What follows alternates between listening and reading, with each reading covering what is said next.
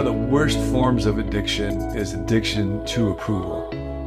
What do you think of me? Do I impress you enough? What's your opinion of me? If you think good of me, then I'll be happy. If you don't, uh, it's going to really bother me. I'll try to shade what I'm going to say to get you to nod, get you to be impressed, get you to go, wow, uh, there's freedom from this that lies before us. And the simple avenue towards it is to learn to live in secret. We're studying together the greatest talk ever given by the greatest teacher who ever taught Jesus, Sermon on the Mount. And he says, What's insurmountable is not your problem, not your addiction to approval or whatever else you might be addicted to. It's the presence of God and his kingdom and his friendship and his love and his power. And it's here right now.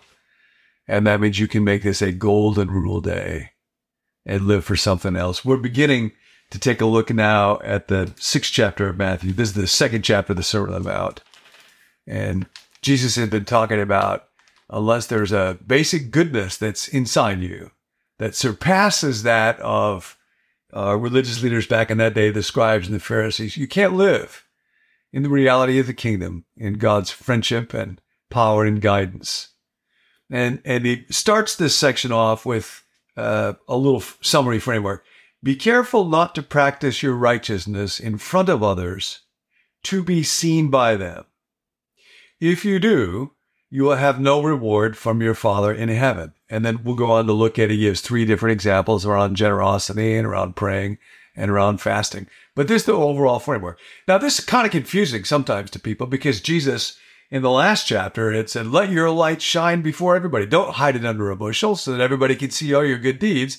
And now he's saying, uh, be careful not to practice your righteousness in front of other people. So is there a contradiction? No, no, no, no, no. The point that he's making here is, um, not that it's wrong ever to do something that other people see. Don't do things in order to be seen by other people so that you are living to be fueled by their approval. So, um, this suggestion of the practice of secrecy is a practice that will be particularly important for those of us who wrestle with the need to improve other people. And I will do this. I will find this by things like when I'm with somebody, especially if I think they're important or I want them to like me, I will act more agreeable than I really am. I will be afraid to speak the truth as I actually see it.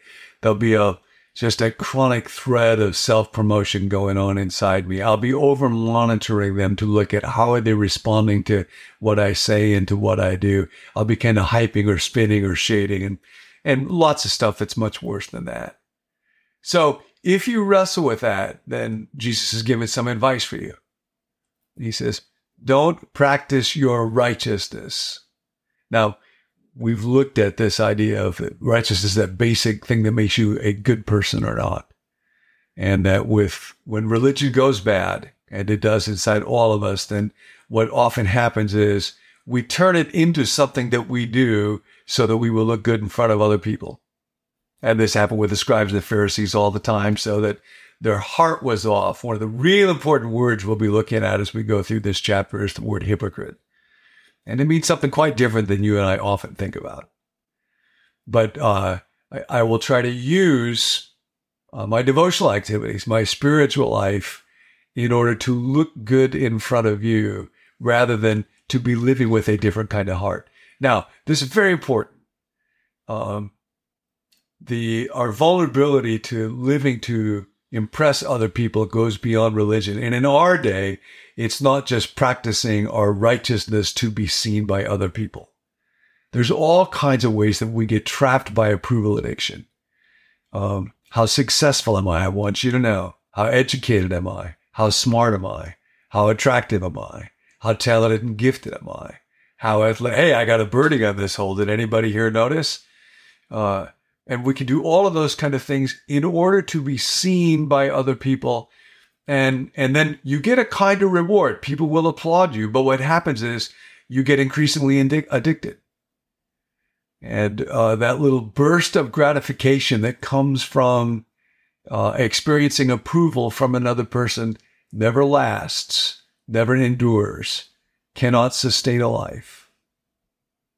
And Jesus' comment on this is now, if you want to do that, if you want to try to live to impress other people and to gain approval, you can. But if you do that, um, you will have no reward from your Father in heaven. Now, these are real important words in the Sermon on the Mount. Father in heaven is a phrase that Jesus uses in particular here over and over and over. And it, it reminds us um, both of the intimate affection we can have. He's like my Father but then also uh, his transcendent power and goodness. He is in heaven, in the heavens, all around me. Um, I knew there was somebody in the heavens that know to my father. Wanted to have a father, didn't know he was in the heavens. And then he gives a reward. Now, people sometimes get concerned about uh, if I'm living for a reward, isn't that kind of superficial? So I want to share this from C.S. Lewis's wonderful, wonderful essay, The Weight of Glory. He writes If there lurks in most modern minds the notion that to desire our own good, earnestly hope for the enjoyment of it is a bad thing, I submit this notion has crept in from Kant and the Stoics and is no part of Christian faith. Indeed, if we consider the unblushing promises of reward and the staggering nature of the rewards promised in the Gospels, misthos is a word for reward that is used, I think it's 10 times by Matthew, uh, primarily in the Sermon on the Mount. It's over and over and over again. It would seem our Lord finds our desires not too strong, but too weak. We are half hearted creatures fooling about with drink and sex and ambition when infinite joy is offered us. Like an ignorant child who wants to go out making mud pies in the slum because he cannot imagine what is meant by the offer of a holiday at sea. We are far too easily pleased. And then this, and this is critical for what we're looking at in Matthew 6. We must not be troubled by unbelievers when they say this promise of reward makes the Christian life a mercenary affair. There are different kinds of rewards. There is the reward which has no natural connection with the things you do to earn it, quite foreign to the desires that ought to accompany those things. Money is not the natural reward of love. That's why we call a man mercenary if he marries a woman for the sake of her money. But marriage is the proper reward for a real lover, and he is not mercenary for desiring it. Or, for example, when it comes to learning, uh, uh, the the extrinsic reward for learning might be a grade, a high GPA. I can impress other people with it. The intrinsic reward is that I gain knowledge, that I had the joy of discovery and of growth. So the Bible uses lots of imagery for rewards, um, but there are always intrinsic rewards. There are always things that are naturally tied. Now, what's the reward for practicing secrecy? And the reward is freedom. I get to be a little bit freed from having to live under this stupid, enslaving addiction. What do you think of me? Do you like me? And to be free of that because I know that my identity is the child of God and God loves me and God loves me no matter what you think of me. Oh, that's freedom. That's the reward that God gives.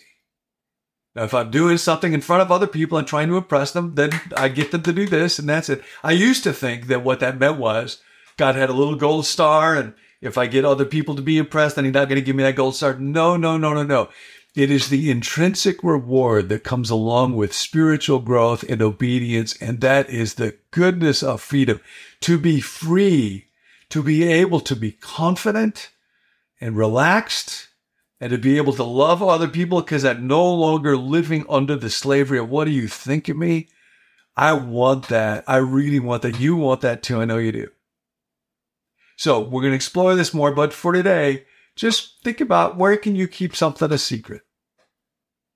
I was reading about a man back in the 1930s uh, under a pseudonym. I think it was B. Virdot, who put an ad in the Canton newspaper, and tons of people wrote in who needed financial help. And so anonymously, he wrote checks. Nobody ever knew who it was. A couple of years ago, his grandson went through an attic and found a suitcase with all these letters written to B. Virdot. It was his grandfather. Nobody ever knew as long as he lived.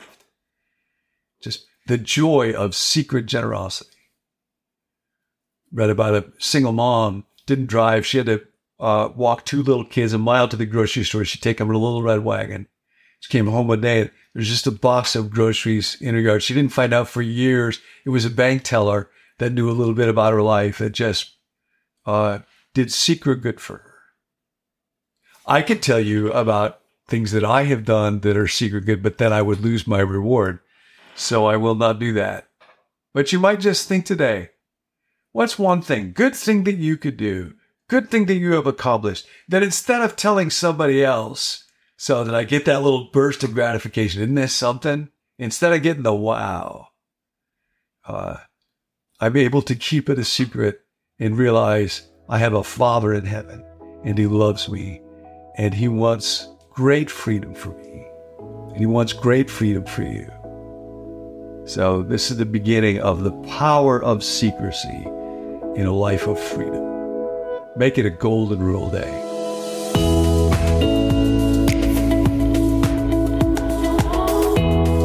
You've been listening to Become New with John Ortberg, where you can receive 10 minutes of daily teaching about the person you're becoming.